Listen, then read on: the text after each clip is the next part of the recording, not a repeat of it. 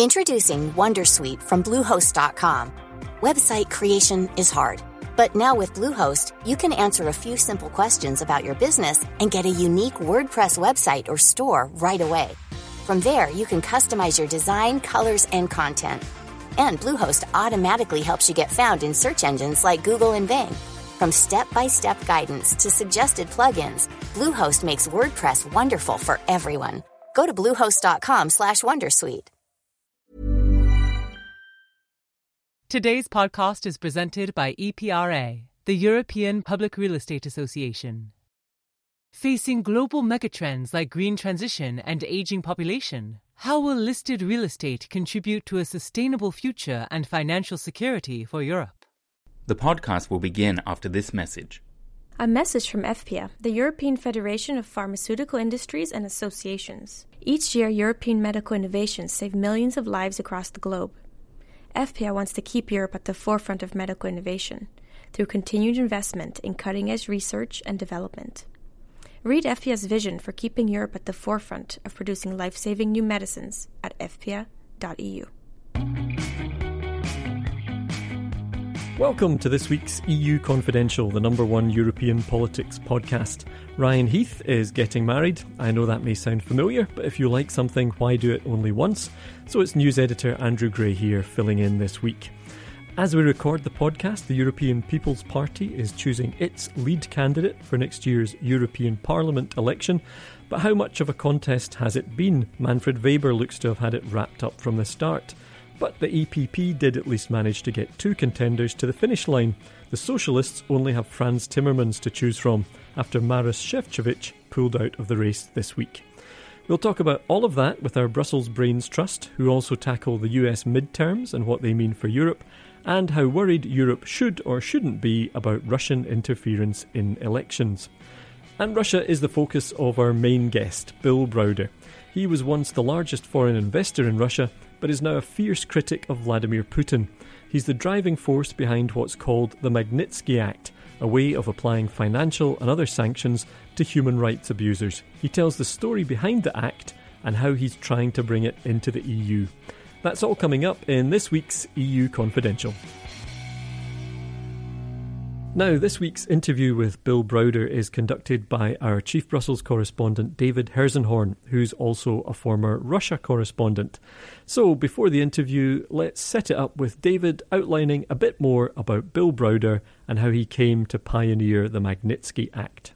So, David, you spoke uh, earlier this week to Bill Browder. Maybe just for people who don't know who he is, we just start with the very basic question who is he and, and why was he here? Well, Bill Browder was once uh, Russia's largest foreign investor, running a company called Hermitage Capital Management, and then became Vladimir Putin's public enemy number one. He was forced out of the country, deported. Russia's been trying to arrest him ever since, issued multiple red notices with Interpol. What happened was that Browder's company was in Russia was seized from him, and his lawyer, a man named Sergei Magnitsky, uncovered a huge tax fraud, $230 million tax fraud carried out allegedly by Russian government officials using the seized company. And Magnitsky was actually killed. He died in prison after uh, clear mistreatment being imprisoned uh, for his connection to Browder. And Browder has made avenging the death of Magnitsky his life's mission and passion. And he worked very hard to get the United States Congress, most of all, to adopt what's called the Sergei Magnitsky Act, essentially a law that punishes human rights abusers, denying them visas, seizing their assets, and essentially forcing a response when there are clear allegations of human rights abuses. Okay, and so as we'll hear in the interview, he's he's trying to get similar acts passed in, in different countries and also at EU level. I guess, in, you know, for the sake of balance, is there a debate? You you lived in Moscow, you covered Russia. Can you outline the debate pro and contra the Magnitsky Act? What do critics say about this about this act? Even those who might be critical of Russia. Even at the time, the Obama administration had opposed this, seeing it as legislatively an overreach of power. The complicated question becomes: How do you demonstratively prove human rights abuse? We know that national parliaments are not in the business of, of acting in the way that courts do. And so when you have a situation where someone has not necessarily been brought up on charges, who hasn't been tried in a court of law, who hasn't had an opportunity to make a defense, how then can you be justified in imposing what are some very, very severe sanctions? Now, the alternative view is there are some clear cut cases, and once there is sufficient evidence, governments should be able to act and respond in ways that a court never could because no uh, government may extradite a top official implicated in an assassination, say. Mm. What does uh, Moscow make of Browder and the Magnitsky Acts that he's managed to get into law around the world? Well, Putin despises this, despises the name Magnitsky. Russia has issued these red notices with Interpol trying to get Browder arrested multiple times. They view Browder as a criminal. Putin has demanded Browder's extradition. Western governments have obviously refused and seen Russia's efforts to go after him as politically motivated. But you know, as Russia has denied involvement in the Skripal poisoning in the UK or in numerous other cases of alleged abuse, they see this as a complete overreach by Western governments, discrimination against Russia, unwarranted extra sovereign activity by Western governments. Okay, and finally, I don't know if you've had a chance, but have you had a chance to gauge around this town where, you know, what chances his efforts have on, on an EU level of getting an act like this passed? In the EU, passing anything like this is quite complicated, and even figuring out the right way for the EU to do this is complicated, whether it would be through traditional legislation, which requires both the Parliament and the Council to get together, or if this is something that can be done in the Council of Ministers by foreign affairs ministers as part of the EU's common foreign policy. So we know, you know, certainly the EU sees itself as a paragon of uh, human rights and a defender globally of human rights. So Browder will have, on that level, many, many allies here in Brussels. One of the questions for him has been whether he can even keep Magnitsky's name on the legislation that he's proposed, because some views that that is overly provocative, knowing how Putin and Russia respond just to having Magnitsky's name on any uh, policy like that. Okay, great. David, we'll hear the interview next. David Herszenhorn, thanks very much. Thank you. Well, welcome, uh, Bill Browder, the CEO of uh, Hermitage Capital Management, to Politico Europe's offices here in Brussels. Maybe you could start out by telling us what brings you to town. Well, I'm in town lobbying for an EU Magnitsky Act. I've been doing this for about nine years.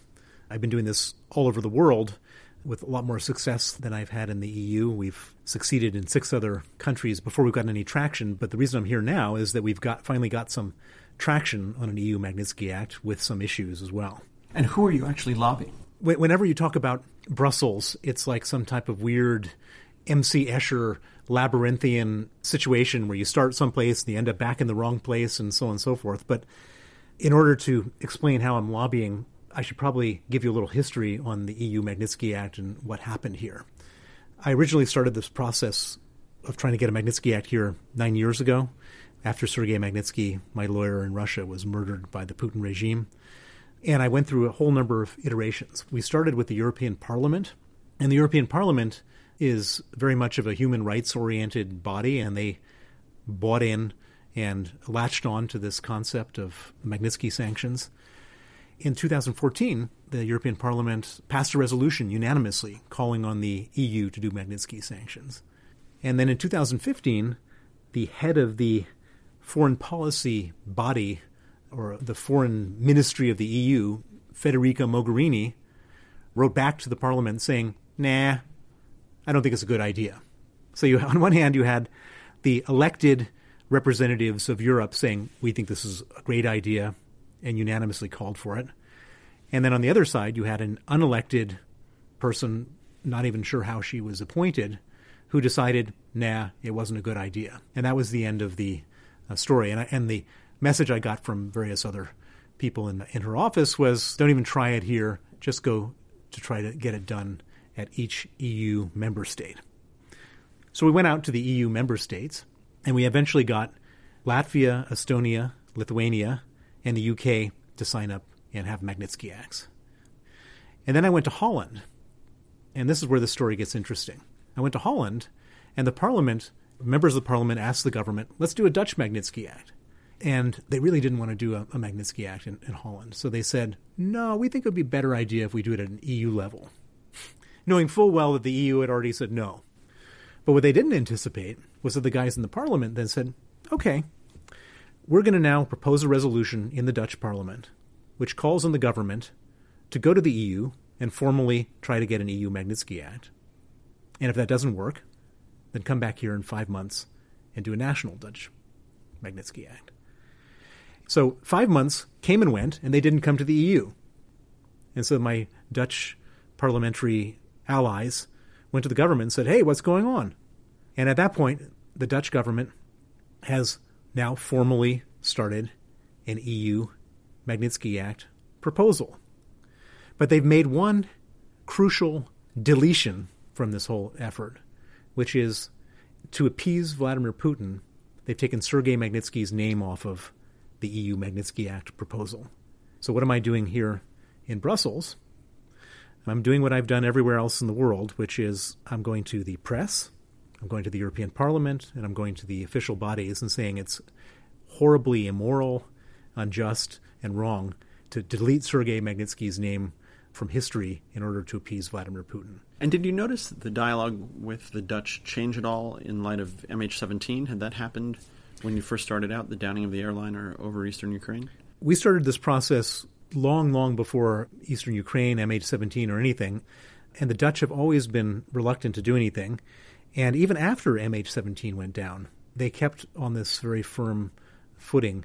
And most interestingly, when, when I had sort of frank conversations with people sort of off the record, I had people from the government party, from the government party in the parliament, pull me aside and saying, Bill, you understand this is really about business. We don't want to upset business with Russia. It's kind of amazing that you're you're still fighting this this fight just to keep the Magnitsky name on legislation that's already, as you mentioned, has been approved. I had to fight this in the U.S. By the way, there's a, a story which so the Russians have hate Magnitsky's name more than anything. Vladimir Putin hates Magnitsky's name more than anything because it's the name that defines him as a kleptocrat. Basically, it defines him personally as a kleptocrat, but because all of his actions have been to exonerate the people who killed Sergei Magnitsky and who stole 230 million dollars, and in doing so, he's pretty much sort of thrown his lot in with kleptocrats and killers. And Vladimir Putin hates the Magnitsky name. And in April of 2016, when the U.S. Congress was considering the Global Magnitsky Act, Putin's representative, Natalia Veselnitskaya, the lady lawyer who went to Trump Tower to try to get Magnitsky repealed, the Magnitsky Act repealed, also went to Congress and got a very famous American congressman, a man Republican from Orange County named Dana Rohrabacher, who's considered to be Putin's favorite congressman to propose deleting Sergei Magnitsky's name from the Global Magnitsky Act in America. And when it went for a vote in the Foreign Affairs Committee, the vote was 30 to 1 against. In other words, to keep Magnitsky's name on the on the legislation. This is not the first time we've dealt with it. It's not the last time. We deal with it everywhere. I have to say that it's never easy getting governments to do the right thing. Um, it's a lot easier to get parliaments to do the right thing, and that's how we've succeeded everywhere in the world.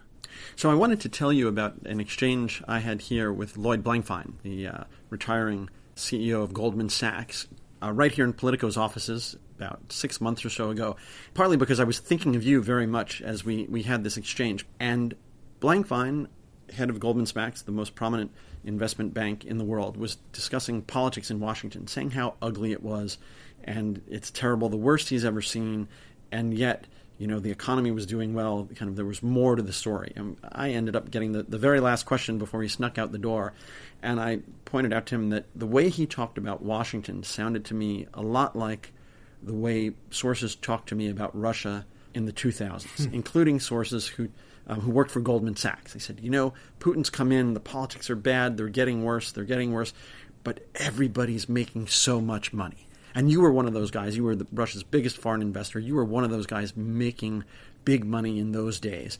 And yet, the prevailing sentiment was the politics are ugly, but there's business to do. And so, what I asked Blankfein was, you know, do you feel any social responsibility? For example, would Goldman get in on the Saudi Aramco IPO, this potential trillion dollar valuation of a small slice. And he said, absolutely, of course, this is the way you liberalize economies, you invest, went on and on. And I wonder now about your reaction to that, looking back on your own views of, of the Putin regime as it got underway, and also in light of your own recent comments that the Magnitsky Act, a global Magnitsky Act, should be used in the case of Jamal Khashoggi, was killed, we know and believe, in the consulate in Istanbul by the Saudi regime. How do you see these pieces together, and what do you think about Blankfein's answer there?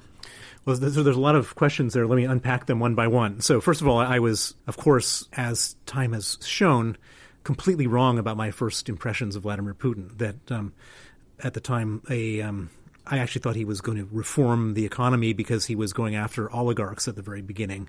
I didn't realize that he was going only going after oligarchs because he wanted to be the biggest oligarch himself.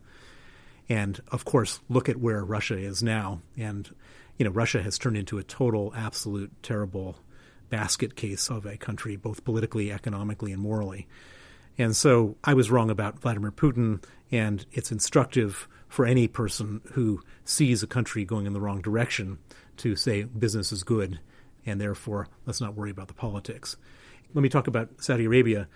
First of all, it's you have a leader of a country which, according to all the intelligence, was involved in a, a grotesque, gruesome murder of a dissident, and that cannot be allowed to go unpunished. If that goes unpunished, it gives a green light to every other dictator, including that one, to do a lot of other terrible things, and that has to be punished. How should it be punished? Well, the first and easiest thing to do is to actually take this legislation that we created to freeze assets and ban visas and apply it liberally to everybody involved in the murder, and we know who the people are who are involved in the murder, and everybody who was involved in the cover up, and we can now start to see who was involved in the cover up. Should it apply to the crown prince? If it's proven that he was involved in the murder, then it should absolutely be applied to the crown prince. If it is applied to any of these people, it will have a much greater effect than almost any other person who's subject to these sanctions because being sanctioned under the Magnitsky Act effectively puts you out of business. And for people with a lot of money, and a lot of these Saudis in the government are rich beyond most people's wildest dreams, um, that money effectively gets frozen anywhere in the world. For people who don't know the details, explain what that would mean. I mean, it essentially means no travel to the United States. Is that right? In very formal terms, it means your visas get canceled to the United States your assets get frozen in the United States. That doesn't sound so terrible for most people if they don't have assets in the United States and don't want to travel to the United States. But there's one provision or effect of the Magnitsky Act which is so devastating. And that is that when you get sanctioned under the Magnitsky Act, you get put on the OFAC sanctions list. The OFAC sanctions list is the U.S. Treasury sanctions list. And on the U.S. Treasury sanctions list, they put terrorists, they put drug barons, they put all sorts of North Koreans, Iranians, etc. The moment you get put on that list, every bank in the world has an automatic database which updates their own files with that list, and then they compare that list with all their customers. And if anybody has any money on account at that bank, it gets frozen. And why does it get frozen? It gets frozen because the bank doesn't want to be in violation of U.S. Treasury sanctions. Why does the bank not want to be in violation of U.S. Treasury sanctions? Because let's say that a person's got a billion dollars at that bank. If they transfer that billion dollars to, let's say, the Saudi commercial bank, if such a bank exists, the moment that they transfer that money, they're potentially liable for three times the amount of that money in fines to the U.S. Treasury. They'll have to pay a $3 billion fine to the U.S. Treasury. How much money do they get for the wire transfer? $150. And so every bank in the world, doesn't matter what kind of lawsuits are coming down the pike from the customer, won't move the money. So that's the first thing that should happen to the people who were involved in the killing and cover up of Khashoggi. But I would argue that coming back to the profit maximization objectives of, of Lloyd Blankfein or anyone else for that matter, is it's potentially very unprofitable to do business with murderers and human rights violators because you could end up getting in a real mess with all these sanctions where you get stuck with their money and you get fined by the Treasury if you move it, and you get sued by the owner of that money if you don't. I would say it's almost in their own financial interest to stay away from these villains. I'm, I'm curious at your opinion as a as somebody who's an expert in the financial industry, as a potential shareholder. Theoretically, if Aramco becomes a public company on the London Exchange or in New York, as Donald Trump has personally requested, if shareholders' rights are allegedly violated, what's the recourse? You have no, you have no recourse. King? I mean, is there any under any laws that we know of? Is should this be a public company? In your view, it, does that apply to Gazprom as well? Have we learned that in fact Gazprom is not a regular public company where shareholders would have recourse rights? So I learned the hard way that you have no recourse. I was a shareholder activist fighting corruption at Gazprom, and, what happened to me? I was expelled from the country. My offices were raided. My companies were seized. My lawyer, who investigated all the raids and seizures, was then arrested, tortured, and killed after he discovered a, a corruption scheme. And then they came after me and issued seven Interpol red notices and have threatened me and threatened my colleagues and sued me in various jurisdictions and accused me of all sorts of crimes, et cetera, et cetera. And so there is no recourse when you deal with a criminal regime, and only downside I mean, we shouldn't miss the moment to take note that you created some recourse. I mean, it's not a small thing that there is now recourse in the case of, of Khashoggi, where state actors who violate human rights potentially face. I mean, there are tools for the American government or for governments around the world to use to bring people to justice who might otherwise be unaccountable, and that is the legacy of Sergei Magnitsky. Hopefully, his legacy, the fact that, that we create consequences for impunity, saves lives in the future. That's the hope, is that if bad guys say, well, on one hand, I can profit from doing bad, on the other hand, I can be penalized pretty significantly by the United States or maybe the EU in some future date. Maybe I shouldn't do that bad thing because um, my patron, my boss, the dictator, might not be around. And then uh, what am I going to do when I'm on that sanctions list for the rest of my life? Maybe we can come back to the EU and the obstacles you still face. Here, you mentioned Federica Mogherini, who's the, still the High Representative for Foreign Affairs. She's also Italian, and the Italian government, not just the one currently in power, has often been seen as more friendly than not to Moscow, resistant to additional Russia sanctions, even open to considering easing the sanctions that do exist. So I wonder if you'd walk us through some of the biggest obstacles to getting a Magnitsky Act done here in Brussels to your mind. The major obstacle in the EU is the Putin appeasement crowd. And some of them are totally complicit. The Cypriots uh, completely sort of intravenously connected to Russian money. And then there's some Italians that are benefiting financially from this whole thing. And some of them are just sort of scared, scared of not wanting to be in the firing line of Vladimir Putin. And you combine criminality, corruption, and cowardice, and you get a pretty strong opposition to doing anything that might hold Putin accountable. Even the fact that there's a discussion about easing Crimea sanctions is just unthinkable to me. What does that say? If, if all of a sudden, if the sanctions were put on because of an invasion where the Russians redrew a border, and the Russians have not withdrawn from that or complied with any of the Minsk agreements or other agreements to stop doing their bad behavior, and they get rewarded by sanctions being lifted, what does that say? That says to every bad guy everywhere, go ahead and do whatever you want because all you have to do is just wait it out. That was Bill Browder talking to David Herszenhorn. Coming next, the podcast panel talk about Russia, as well as the US midterms and the European Spitzenkandidat process.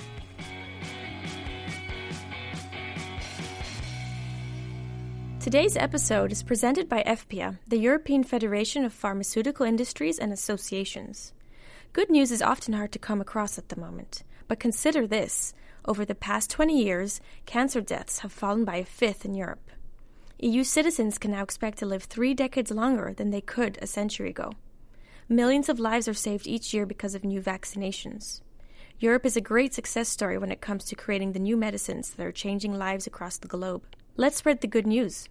Read EFPIA's vision for keeping Europe at the forefront of producing life saving new medicines at efpia.eu. And now it's time for the podcast panel. So, welcome Alva Finn. Good morning. Welcome Lina Abarus. Good morning, Andrea. Good morning. And special guest this week joining us to mix things up a bit, Carmen Paun. Hi, Carmen. Hello, Andrew. Hello, everybody. So, thanks again for, for joining us. Thought we would start by talking about the big elections in the US. Um, there's been a lot of interest in them and very high turnout in the US as well, so a lot of interest there too. But Europe seems to, I think, have paid more attention to these midterms than any that I can remember for a while. What do they mean for Europe? and what should we be thinking about them? Carmen, what do you think? Just talking about how much interest has been in Europe about these elections, there was a funny thing that happened yesterday to my husband, who's American. He was shopping at our local Carrefour and the guy at the at the cashier asked him, you know, if he was happy about the result. And he came to me and he was completely taken aback by the fact that, you know, the guy at Carrefour was interested in the midterm election and what he thought about it. And I think the main issue is related to the fact that Trump is the president, so probably many Europeans were hoping that he's going to get a beating in the elections. Obviously, he, you know, the Republicans lost the House, but not the Senate, so probably not necessarily the result that many Europeans would have wanted. It's one of those things where both sides can claim a victory, so it's not the blue wave that some hoped for, but at the same time, obviously, things are changing in the in the House. However, some of our colleagues across the pond reported recently, many of the U.S.-EU relations still rely on Trump and, and his kind of responsibilities, uh, the trade issue, foreign policy. So from that point of view, probably not so much is going to change. Lena, what do you think? I'm still looking forward to having a, a change, having a, way to stop the still. I don't know if it's a, a horror movie that we are living. That uh, we have the president of the free world is is President Trump. So everyone wants any little change, any kind of um, moving the boat in a different direction. Mm. Definitely, he is gonna still be a president, and definitely Europe has to be working with him. Uh, for some time.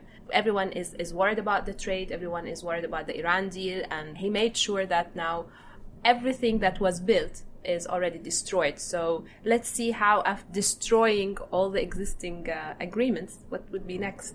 Alva, what do you think? Any any changes expected as a result of this? I hope that the lesson is learned that you know you should ride the feminist wave that's happening at the moment we at present do not have any Spitzenkandidat who are women, for example. And also we have a lot of centre leaning politicians moving to the right. We just heard that Macron thinks that Europe is too liberal when actually I think that it was inspirational that so many new candidates, so many women, so many people of colour ran and won. I mean, there's so many firsts. First two first Muslim congresswomen. Yeah, just first across the board. And how do you ride that wave? Because I think that it shows what beats populism is hope for the future, but still saying that we have a problem. And I think that was definitely in some of the campaigns that I watched, that was one of the main things that led to a good turnout. We have to remember in Europe, we can't rely on a turnout the way they have in the US we're going to have a much lower turnout in European Parliament elections. So, yeah, I think we need to learn that if you are a liberal or you're progressive, you need to be proudly so. Do not move to the right in order to steal voters because they are only going to come out for the far right if that's what they want to vote for. Okay, and that takes us on quite nicely to the question of the European Parliament election. As we record this, the European People's Party have gathered in Helsinki. They're going to pick their Spitzenkandidat, so their lead candidate for the European Parliament election, who will also be their candidate to be the president of the European Commission. What do we think about that process? There are two candidates, at least for the EPP, but it's widely considered as we record this that Manfred Weber will win easily. And on the other side, the main other side, if you like, uh, the Socialists, it's just one candidate. Uh, so what do we make of this process and how and how it's playing out? Alva, do you want to start? I think Ryan will be super upset that he's not here because his whole thing is, you know, they should be debating and that should be more like an American primary. So the parties should have an internal process that is public and that allows you or allows at least a certain amount of democracy in action.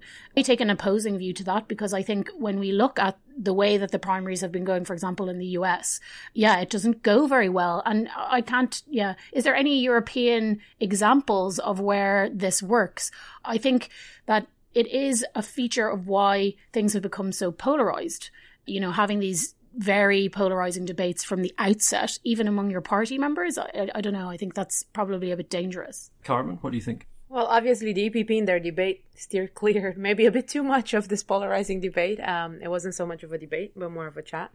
I guess it's good that it's happening, but we have to be aware that, you know, probably people in other capitals uh, that just go about their daily lives don't know that this process is happening. And they don't know that by voting for X party in their country, which is then part of the bigger EPP family, they would somehow indirectly choose the commission president. Yeah. Lena, what do you, what do you think? You know, is this a good system for picking our our leaders, or is there a better one? I can't too much judge. I come from the Middle East where we, luckily, I live in a country where we love what we have, but still we don't get the chance or the level of democracy uh, Europe and the rest of the world enjoy. I think, as Carmen said, there is a lack of simplifying the message to the European citizens on how this process is really taking place. And again, it's a problem in the communication, it's a problem in the way of reaching out. To move on to one more thing, something that's talked about a lot with regard to the European election, also been talked about a lot with regard to American democracy, American elections, the question of Russian interference, which came up again recently in the UK um, over uh, recent revelations or questions about uh, the sources of funding for some of the unofficial Leave campaign in the Brexit referendum and uh, stirred up a lot of interest and raised the question once again of Russian influence. How big a deal is it in our electoral process? How worried should we be? Carmen, what do you think about this? Well, so sometimes you get the feeling that every time we don't like an election result or a referendum result, we blame the Russians. And I've actually seen a meme on Facebook recently about that with a dog that had brought down the Christmas tree and said it was the Russians who did it. Obviously, you know, there's been clear proof of, of some influence in the US, but at the same time, I, I feel like we have to take a step back and also realize that this is nothing new. The US itself has interfered in elections in different places in the world where it, it has influence. Maybe not to the extent the Russians have done it through social media, which was very creative, we've seen. But the big powers, let's say so, have tried to influence elections in their spheres of influence. Mm-hmm. So I think the debate has been a bit polarized to just blaming the Russians. Obviously, we have to be aware of what's going on. We have to be a bit more critical of social media and how we consume it and how much that influences our choices, political choices or not. But at the same time, to realize it's not only the Russians that have done it, and in a way, it's not really such a new process. Okay, Alva, I think you have a slightly different view. Yeah, I think well, we should be very concerned. I mean, we already have heard the alarm being sounded from neighbours of Russia who are in the European Union who have repeatedly said, you know, and they've always been doing it, it's true, but now they have much much more sophisticated ways of influencing populations. And that's the problem, I think. The way that they are doing it on social media, they have armies of people that we do not have basically trying to influence our elections through online people person to person or bot to person tactics and i think that's the problem and i suppose the other thing that i think it was very different in the russian us relations and interference during the 2016 elections was this strange connection between WikiLeaks, Edward Snowden, all of that, which probably isn't going to be a factor in these elections, but you never know. What if they start ha- hacking the EPP and trying to do all of this? Those two things to me were the real differences because, I mean, a lot of people would say that the leaks basically affected why people didn't come out for Hillary. That is the big question. How much effect does this have on the way people vote? But uh, Alina, I mean, you work in the in the area of influencing in, in public affairs. How effective do you think these Russian campaigns, if we accept that they exist, and there seems to be widespread evidence that they do, are they effective, do you think? How worried should we be? Certainly should be worried because it happened, it took place, so why not can happen again? And this is a, a kind of, of, of tech and uh, science and progress. So I believe there will have even better ways and more advanced ways to reach to the European mass. But in the meantime, you see a very a slow response from the Europeans and from the European institutions and from the European communication bodies existing here in Brussels and in the member states. This is where Europe, I think, is behind and uh, they're not picking up. They're not picking up. Okay, well, we'll have to leave it there. Carmen, Alva, Lina, thanks very much. Podcasting, as Ryan always says, is a team game, and this week the team included Eddie Wax and Antonio Fernandez, and we'll be back next week with another EU Confidential.